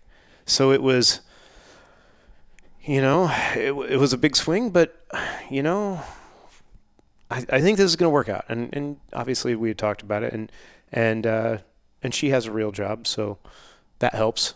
Also, PCM had been really good to me for the last several years, right? So I had a bank account to, to get dip into. Without PCM, I wouldn't have the, the bank account to dip into in the first place. So let's respect that as well. You're, so the woman you were with at the time was your now wife. Yes, correct. Uh, how close were you guys at that time? Um, I think we'd been dating for a while, but I mean, it was serious, but it wasn't. Um, you know, But she Didn't, you didn't know you were going to be sitting here Well, talking about your wife. yeah. pretty much, Yeah, yeah. Like, I, I, um, I know when I'm first dating somebody, I'm never, I never, uh, I'm always very transparent with how my life works. But you never want to be so transparent that you look unstable with your income. Um, um, and speak for yourself. uh, was like, is she looking at this at any point, going, "Oh God, what is this?" Um. Okay. Well, it's, it's, well, there's a backstory to that, and I'm not sure if I'm gonna go into that. But basically, the story was is that well, I'll, I will get into it because you brought it up. But but so um, it was my living situation gave it away a little bit because um, we were living in the team house. right, I had right? rented a house for the team. Yes. So I had, I had Ah. It was several the team- guys. yeah. Okay. We had team house. It's three bedroom Oh, house. Yeah. I'm glad I never was a mechanic. Yeah. yeah. So I was living in the team house, and uh, n- well, at the time everything was kind of kosher still, but pretty soon thereafter, um, I wasn't living in the team house anymore. Right, 'cause- I. Roy had that moved that his sort of gave bitch. it, yeah. Yeah, yeah. So anyway, that's that. Fair enough. All right. Moving not, on. Let's not go any further. All right. So you guys do your warm ups. You've got your program together. Mario goes out, puts it in the show. Are you happy? Are you guys good? Uh, yeah, I mean it's it's yeah, yeah. I mean that that was all that we worked for, but we were happy. But obviously, we were still so okay. So it's all the milestone thing in the sense that yes, we'd overcome something, but I don't think anybody realized where we were. I think it was like one more step, and then the next step was like, oh, now we need to make a race car, and then we need to last 500 miles, and now it's the next, the next, the next, right? Yeah. So it's not from my standpoint. I can't say about anybody else, but Right. for me, it was the next thing. Okay, so check that off the list. Go on. Now, here's the crazy thing about Bump Day that year, and every year the, the rules change. When you're in the field on Bump Day that year, what do they do to your car? Uh, I believe it's uh, sitting in impound or something, Yeah, right? they hold on to it. Yeah. Park you- for a so, what does that mean? Well, you can't touch the car. Yeah, but it's Indy, right? You never have to change setup. yeah. yeah. So cars are going out, temps are going. If you weren't in parc fermé, you would be able to keep adjusting the car to the changing conditions. Well, at least we would have it in our control on, in the pit box, Yeah. right? Which I don't think it was. So the plan was we're doing the exit gurneys and then we're going to run it. So um, the the tunnels under the car that we were running, there's that was one of the items you could change. You know, obviously the car was fairly, um, I would say, standardized is the right word. Um, and you, you had exit gurneys on top of the tunnels that would produce a, a fair amount of rear downforce, and you could def, you know, different sizes of those. So there's those little strips you put over on the back. Yeah, of the exactly. So it, you could sizes. picture from like if you look at a Formula One car now, it has these big exits. So picture a little kind of L bracket that goes on top of it of a certain shape. So, but those were removable pretty quickly. I think it was three bolts each or something like that. And so the plan was let's zip those guys off and go run it. So now you get bumped, and there's minutes to spare. Oh, we had to refuel as well.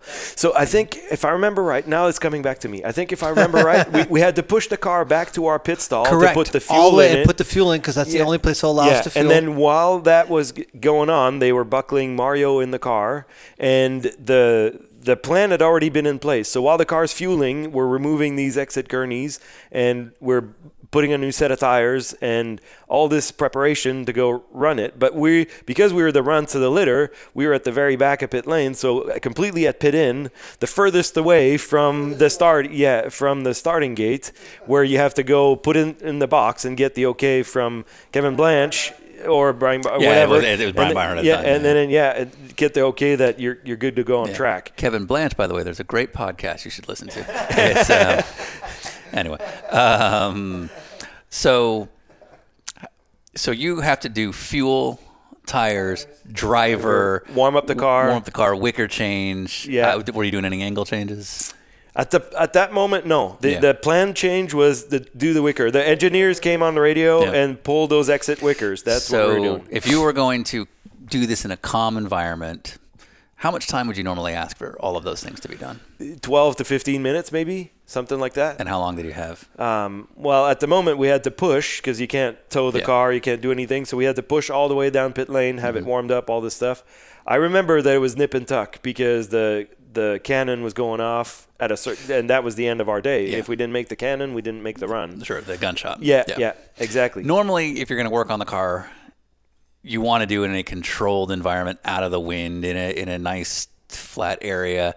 Sometimes you can do things in pit lane and get away with it, but you never want to touch a car while it's rolling. That seems like the number one way to make a Uh, mistake. Yeah, absolutely. Yeah. Absolutely, for sure. All this the setup and all this stuff has to be reconfirmed and all this stuff. The the amount of fuel going in the car is measured down to a you know a, a hundredth of a gallon. Everything is super precise Yeah. because obviously you know we're trying to get that last. So, Tim, you're an engineer.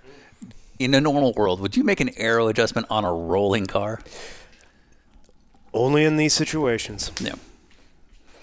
Only like this. So you guys literally have to work on this car as it's being pushed because Yes. that's how you have to make this work with the time you have. Yes, and the added wind change that came halfway through or just as we were leaving. So what happens is, as we're leaving the pit box, somebody makes an unplanned decision that we're going to adjust the rear wing angle as well as all the other stuff ongoing. So we managed to grab some And tools. this was not in the script. This was not in the script. Yeah. And no, and so as we are leaving the pits box, then um, I, I think I was working on the wing change with somebody else, but we, you know, start run, and we have to physically run because there's a bunch of guys pushing the car, so it's moving, Right. So we're pushing the car and then running and wrenching at the same time. And where our pit box was was pretty deserted because obviously we're at the back of the field, Yeah, right? yeah. So not too many people to worry about. But as we're getting closer to the front, there's other people celebrating. All the other teams cheering for us, like, "Ah, yeah, come on, guys, come on, guys. And Kevin Blanch joins the party and literally has to yell and scream to shove people out the way so that we could get to present the But car. you're still adjusting wing as this is happening yes. on a, and, Yeah. running. And, Yes. and the car's warming up, and Yeah, the Mario's engine- getting, and we're yeah. belting Mario in, and he's zoom, So zoom, he's zoom, sitting zoom. there. So you're in neutral, running that. You're Yeah. doing that. Yeah. And the car's about to go how fast? Wow, 225 at least because Right. didn't make it. But you know, it's going to go over 230 Yeah, at the end of the straights. at the end of the sure. Yeah, straights, and you're literally running to adjust the the Yeah. wing angles. Yeah. On a car that's about to go 230 miles an hour. Yeah, and and Straight up. it was uh, the adjuster on that. So I don't want to get into te- too technical, but you had to remove bolts and put them back in at a different location. So you had to pay attention and go at the right place and whatever. Yeah. So it's not one of those where you just go a click and whatever. No, it was uh, Like you have to take out two It's, ends a, of it's it. a and snag- fine yeah. adjustment Yeah. with a gun to your head. Yeah, it's, it's basically. I don't know Literally, we that's I don't know how else to explain. running, That's yeah, literally yeah. that's what it is. It's a it's it's a thousandth of an inch adjustment Right. with a gun to your head and the clock ticking. Yeah, and that gun is a FICO score. And But yeah, was mine. yeah.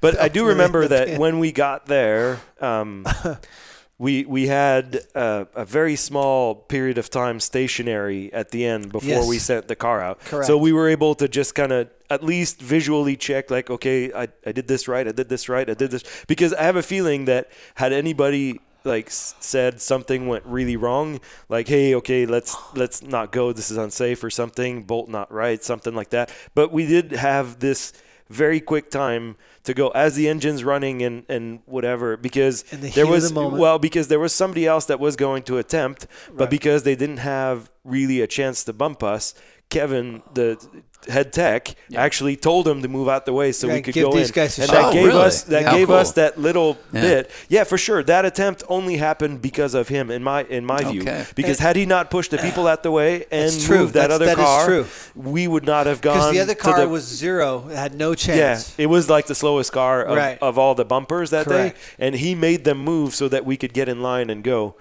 and if you want to hear more about Kevin Rocket Blanch, Yeah, well, you should tune tune into into season two of Dinner with Yeah. Racers. Well, and, and Yeah. God bless Kevin Rocket Blanch. I mean, seriously, like Yeah. he, he was the reason we got the shot that we got. Yeah, and to be fair, he's a complete hard ass. Let's be honest. Like w- he's really good at this job, but he's also a racer. Like he won championships in IndyCar and whatever. Like he's no joke. And so he saw that you know this made sense, and he worked really hard for us to get our shot, and we did. I mean, we got our made- shot, we got our shot. Car, car left before the Got our shot. He also before the a, uh, cannon. Yeah, You you get it done. He rolls out. yeah. Gun goes off just as he's rolling out. And I think we all feel pretty good at that point because we've accomplished the goal. The goal is to get it on track, Yeah. and we have the speed, right? We were faster than those guys. If they picked up, we're going to pick up, right? Yep. So, mm, in my view, I think it was the the added wing that killed us Yep. more than anything else. I think if we'd just done the plan, which I think we executed the plan accordingly. We did. I think may, maybe you're right that we didn't do a front wing to compensate for the the rear wing. Right. But um, but I think the rear wing killed us. I think so too. So then he goes out and he does lap one. And tell me what you're seeing as you watch lap one. Uh, well, the numbers there, that's for sure. I mean, all of us are thinking, okay, we're we got it in the bag. Like there was a big number. I remember. I think that's the fastest we'd ran all month. That Yeah. one lap. Yeah. And so we're like, oh yeah, man, like we got this. Everything's Yeah. everything's okay. Yeah. Yeah. And it's one of those where you don't ever think of the bad thing. You always think like, oh, we accomplished our job and it's successful. It's not like, hey, the tires are going to go away. Yeah. Hope he lifts a little bit, maybe. So you're in the show on lap one. Um, so from your vantage point, he goes into turn one. Tell me what's going through your mind as that whole thing unfolds. Um, Well, so start finish at the speedway is further down the straight. It's not in the middle of the straight. And so therefore, by the time you cross the yard of bricks to the time they post the number, there's a slight delay. I mean, it's better now with the new electronic boards and stuff, but the, at the time there was a slight delay before the numbers posted on the display boards. And so we're all like like fixating it. Nobody's watching the car. All we care about is Yeah, this we're number. looking at the board, just All, like- everybody's just looking at the number. What are we gonna get? What are we gonna get?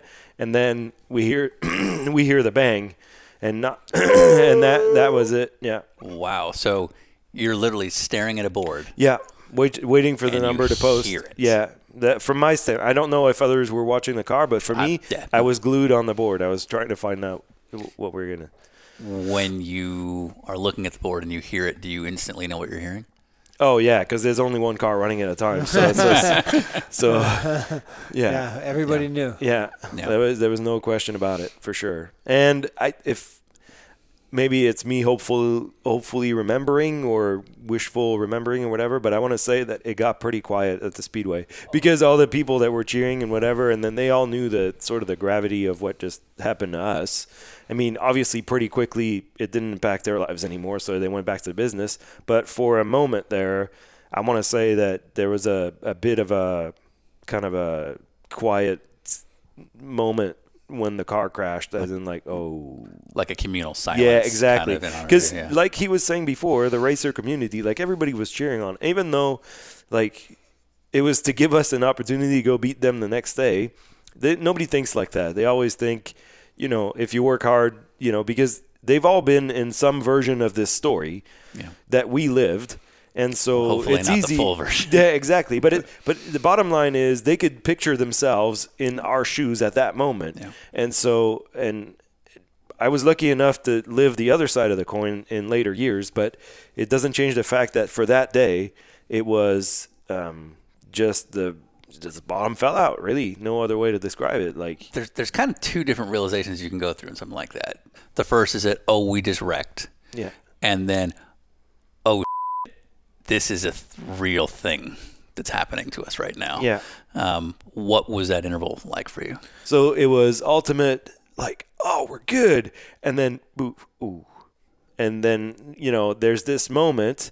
And then I don't remember the period of time after that. Obviously, I think we all went back to the pit box, gathered our stuff, and, and then moved to the garage. And then we awaited the, the car. Yeah, bring yeah on the wrecker, and and obviously there was is not much talking going on at that point. Like everybody's everybody knows. Like we we even though we all signed up for this and we expected to hit all these milestones, which which we did up until that point. You know, we took the long way road or the long road to get there, but we we still fulfilled our aspirations up until there, and. um just sitting in the garage there, it was it was very very quiet. Everybody realized that you know this this is pretty much all of our jobs here, and we don't nobody knows what's going on.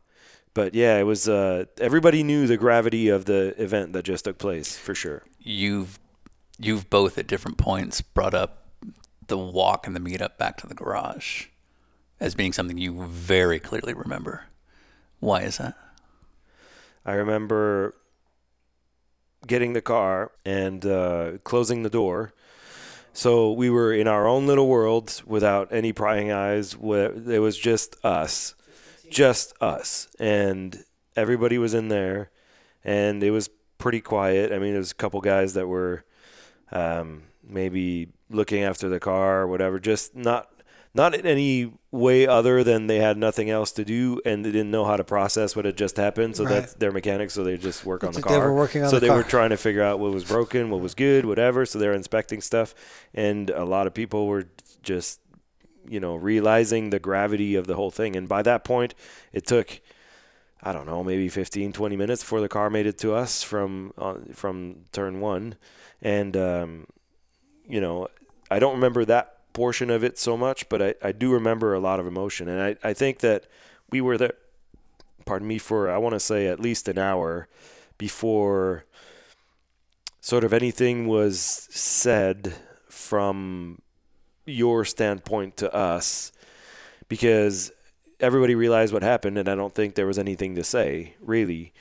Uh, somehow, some way, it was decided that we were going to go race at Milwaukee, and I don't remember when in the timeline that happened. But the Milwaukee was the very next weekend, so we didn't have much time to fix this thing that took us a month to build. So, so we were looking straight into some more work. That was the beginning of the end right there. Oh, absolutely. We we all knew it. I mean, honestly, we, we all knew it. You're at Laguna Seca. Are you seeing this on TV? Are you hearing about it? We uh, we were packing up, so we had run our race, um, and and we were loading, and we were just about loaded up, and uh, and that's when we got a call. Stuck it in the fence. We're out. We're done. And Um, you had last heard that you guys were in, and you Yeah. didn't even think about it. Exactly. Like we last I heard we were in. We went, we ran our race, we did that stuff, we had packed up. Well, all the that that last, you know, 20 30 minute chaos was going on, we were ignorantly bliss the entire thing until and and and you know, it was it was a little confusion and I was like, well, they were already in the field. No, they got bumped and then they had to requal. Uh, yeah, stuck in the fence. And um, and then on the drive home, um, I got a call again from Bud Wilkinson, and uh, and you know when you're driving south uh, on the 101 when you leave Laguna, uh, as you get to Paso, you you lose cell connection, and especially in those days you did. And uh, so we didn't really get much of a talk. It was it was, you know, five minutes basically, and and he's like, yeah, man, it's he he kind of gave me the rundown, but it was like, I don't know what we're gonna do now. It's it's a big question mark. So you know you knew going into Indy how dire it was. Now Tyler tells you he wants to run Milwaukee. He wants to run the rest of the year. Do you stay or do you bail? Well, for me, I think it was the same. The attitude never changed. Most of the guys that were there, when we had the opportunity to bail, the people that were going to bail, they had already gone. Everybody that was there, we were just there. And after, especially after living through, pardon me, after living through this super intense moment, um, there was, I mean, we were all all in. Like I was like, I'm I'm not moving. You know, I just met this girl, whatever. Like, and I love this area, whatever. I want to see this through because if it does magically pull through, then I have work for a while, and Yeah. you know, And as you know, Sean, I mean, at that time, we, we legitimately had a reason to think. We, we had some other items working with FAMs and some items that was like, man, we, this is this is worthy of still pursuing. Yeah, yeah. And so nobody thought twice. So that first thing, the crash, it was like, okay, well, it's it's gonna stop now. But then when we hear we're going to Milwaukee, we're like, okay, well, we'll see it through. Even though the there was issues with um, the pay periods and stuff like that, you know, there was uh, the reality also that if we don't show up at the track, there's no way anybody's going to give us money, right? Like, Well, that's the other thing, right? So And so when you get behind, at what point do you cut? Right? At what point do you cut your losses? And that's that's always a big question because That's called the TRD business model. it, it is. well, and and, and, and, that's and that's it's it's a hard thing for me as a team owner to, to come to terms with because at the end of the day, you know, you got a group of guys who are genuinely committed to a group effort to make something happen. But at the end of the day, it's my responsibility to make sure that then that, then these Right. people who are committed to that are properly remunerated So for you for to walk so. away, you're guaranteeing that you're screwing them. for sure. Yeah. yeah. and and you know Yeah. There's yeah, a big yeah, like there's there's there's a possibility that I won't if we press forward, and I guaranteed I do if we don't. Yeah. So there's really not a lot of choice in the matter. and and it is different from TRG or or when you have a team that's not paying you and you're a contractor or you're a worker or whatever. Um, you can. I've had the conversations. I don't sponsor race cars. I don't finance race car teams. If you don't pay me, I'm not getting on the airplane. This is a very simple equation. If you don't pay me, I'm not on the airplane. But that's not the situation I was in at PCM, right? I I kept on getting on the airplane. Hell, I was buying the tickets. Might as well get on. So, you know, that's that's how that went. I was So it's a it's a really weird situation for me because it's this weird dichotomy of uh, a sort of uh, um, a relinquishing of responsibility because of the honest disclosure of the situation previous to the bad situation, right? Like I'm telling you right now, dude, I got one more payroll. I don't have two, so I'm not bullshitting you about to keep you here and keep you doing the job, right? But on the flip side of that coin, I'm still no more capable of making the payments than the dude who bullshit about it, right? So I've got the upside of I've been honest about it, but I still have the reality of I can't f***ing write your paycheck, right? So it's it's it's it's a really weird situation to be in. Like I've put these guys in a spot where I've told you the honest truth, and you've chosen to stay. absolutely. But at the end of the day, I still you still did Still choose to you, stay, and I still I still Yeah. Owe you the money that I that you that that, that you deserve for the job you did, right? So it's it was a really it was a, it was a weird but the- situation. okay, but the real backside of that story, Tyler, is that that's what made that team great that year specifically. Because I, I can't speak for prior to my time joining the team, but what made that team great is that we all bought in, and nobody, whatever, we were in it until the absolute last ember would extinguish right like we were going to see that thing crash and burn until it burned by choice, right? it. Like we By all choice, we all yeah. did it by choice. because there was no because everybody has their own son of desires that they wanted to accomplish with that project, program or whatever. But but we were all in there because we really wanted it to work. You're now basically engineering a team off of your savings. How does the Atlantic program get affected in this whole thing? Not just you. there was a lot of guys that were that were short on money. All right, so it wasn't just me. It was it was a lot of it, and you know there was times where I had the conversation with Tyler like, these guys need to get some cash. Um, I'm okay. These guys need to get some cash. So so there were times where maybe it wouldn't be a full paycheck, but if if Tyler could peel off, you know, 500 and send it off to these guys or something, you know, he would he would do that. Um, you know, for me, I I went with it until uh, basically until after the you know kind of the bottom went out after that that one deal cratered. So I was there until September, and, and And then when, when the bottom fell out, and yeah, and, and then I was just like I I can't pay anymore for this. no, Yeah. and I got nothing more. Like And- and I knew- at that point, yeah, Yeah, at that point, were- it was like- well, over. Well, Yeah. and, and what it was was it was a ticket. That was really all I was looking for. Yeah. I was looking. I'm like, I don't care about the I don't care about the money. Just get me the plane ticket. Yeah. And he couldn't get the plane can't ticket. do it. And, and at that point, like I'm I'm not going to buy the plane ticket on this one. Yeah. How long do you stay on, Daniel?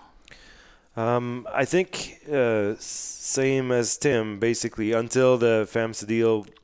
Until it was done, yeah. Until we Yeah. were done, Yeah, until and then I yeah. basically said, "Guys, I'm, I'm I can't continue Yeah, it- forward." there's And nothing. That's it. I mean, this is a hobby at this that's point. It, that's Yeah. it. We're Yeah. done. So, Daniel, you continued on with the rest of the limited IndyCar schedule that they ran. Yeah, until the end. Yeah, Yeah. absolutely. Yeah, we went to Sonoma Yeah.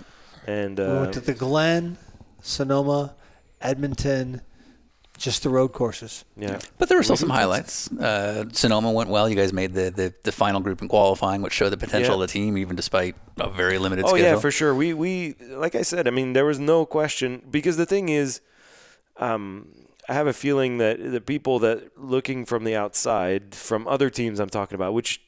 So the the ultimate comparison, if you if you think of our sport, is like two drivers in Formula One. They only compete against each other, not against anybody else, right? So the same principle applies in the sense that the pit lane only competes with the other people and they judge themselves on whatever. And we had shown that we we were the genuine article and we, we did believe or everybody believed that we deserved to be there, if that makes sense. Like I don't think anybody looked at us as as they're either dangerous, they need to get out the way or whatever. Nobody knows what they're no no no we I mean I mean we weren't we know we weren't top five guys, but at the time there were so many teams running.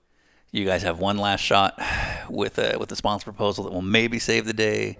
This story has been told before, but the economy tanks, as does your sponsor. That's the end of it. Is there an official "I'm done" uh, with you, Daniel? Oh, an official. Oh, um, you know what? I, I don't think so. I don't think there was an official I'm done. I think because if you remember, there was some little bits and bobs of work that you'd found for some people just tinkering on whatever local project. So whatever. we had we had the TAC V thing going Yeah, on. so we had a couple of other items. I, went- was desperately seeking other business opportunities to float the company while we found other racing opportunities. Yeah, so I went on that. I did the TAC V. Right. And for me, that turned into an aerospace job because one of the investors in that had a aerospace company. So I did that for a couple of years. But the I'm done moment, I don't think I really had an I'm done moment. There was a period of time where obviously there was no income, but we'd still kind of show up waiting to see what happens. So we've, um, just yeah, right. exactly. So uh, you know, well, race season was over really, Sure. so it's not you know. Uh, so, um, so obviously Tyler took it the worst. We also talked with Michael, who took it, you know, in terms of impact financially. Oh, yeah, of course. Ty- Tyler obviously took it the worst. Michael took a pretty good hit. Um, how far, how far out were you on this whole deal?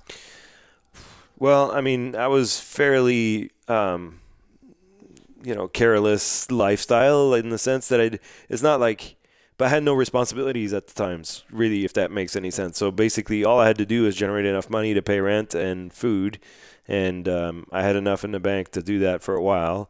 And obviously, when we started the TAC V thing, then I had income again, and was sort of okay. I mean, I was behind. There's no doubt about it, but um, you know, I was there was financially it was never a huge concern for me because I didn't own a house. I didn't, you know, there was nothing like that. All, all whatever Most of the I guys who stuck off. around were, were, were those kind of guys. Yeah, Or young, yeah, yeah. young single guys, not Yeah. a lot of responsibilities, and so they could throw caution to the wind with a little more recklessness Yeah. and not. How how old were you, Daniel?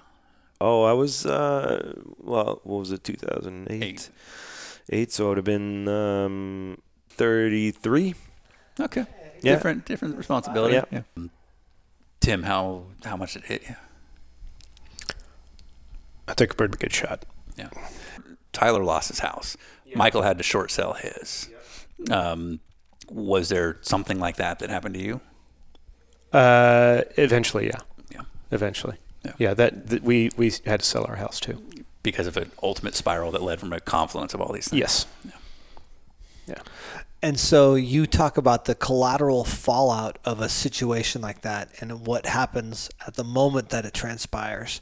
You know, that collateral that, that the fallout of what happens at the moment it transpires is everyone can readily see. But the collateral fallout post that, you know, of guys not keeping their job, me not being able to pay, drivers not staying, like horrible time in the thing. economy also let's Yeah. let's not Yeah, let's yeah, not yeah. ignore that i mean it was it you know there was every deal that you know i put together like five or six deals in uh, 09 and they all cratered with i would do like one race and the team would fold or i would do uh, one of the times i didn't even get to the racetrack it, it folded when like two days before i was supposed to get on the plane um, so, um, you know, that's that's all something that ultimately, you know, Well, and, and, and it, it, you know, how do you say, was it directly a derivative of that event? Well, I mean, it's not very many dots to connect to make that be the case. That's it's for to the point where I feel like I've had two careers, right? I had one career that was building up to PC uh, to, to Pacific Coast, right? And and I got to a champ car engineer as in that portion of my career, right? Once that cratered, um, I struggled through 09. In 10, I was running IMSA lights, and I did that for several years. So I went back to a small bore, okay, not an Atlantic car, but it's same damn thing. Effectively. It's real similar, right? So I, I basically had to to start from from kind of ground zero again and rebuild my entire career. So, two final things I want to go over story wise. Um, when people watch Indy 500 qualifying, this year there's a big deal about whether or not there'll be 33 cars at the Indy 500, and, and I remember seeing this and thinking, I care way more about 34. Um, Yeah. when somebody doesn't make it, what would you hope they get out of something like this? that you can recover from it. It sucks. And and in the moment, it's pretty crushing. Yeah. But you can recover from it. and where I'm kind of going with this is from an impact standpoint. I'm not sure people. You see Fernando Alonso not make it, and he goes on to, you know, have He'll be just another fine. decade in F1. Yeah. He's Yeah, fine. he- he's fine. Roger Penske doesn't make it. Uh, now he owns the track. so you guys didn't make it, and everybody here suffered, including me, just not as much. Yeah. Although no, we, we made including it. We, you, no, we made it. Actually, we made it even. Yeah, but but but, yeah. seriously, including you, dude. Um, You know, I mean, But- you you you you had saw uh, an opportunity with FAMSA and with where you were in your career and with your current business at the time, and you and I locked arms, and and and to IndyCar's own admission, the proposal we put in front of FAMSA was as good a proposal as they'd ever seen, um, and we got the yes.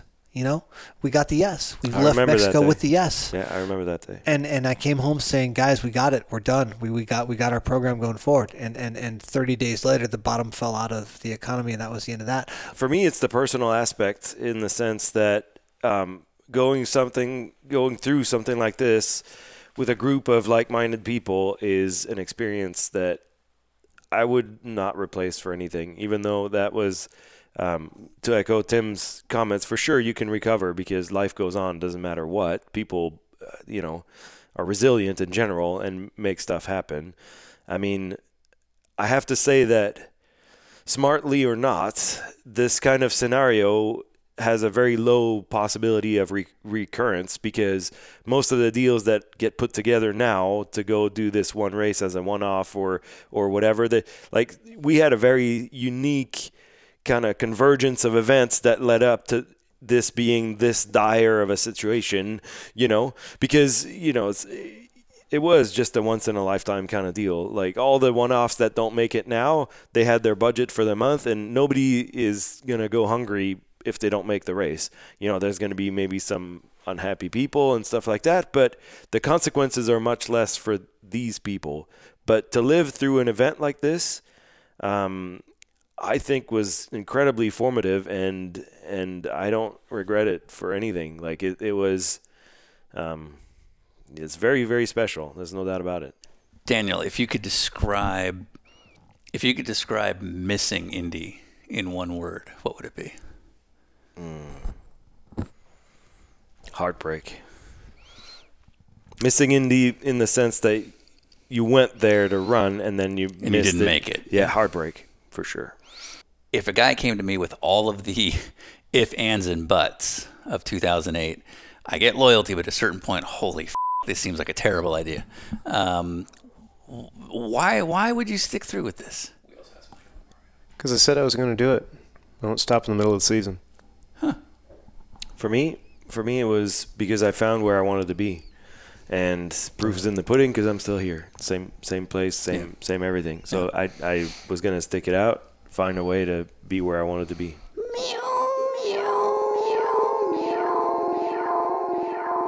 I'm finished.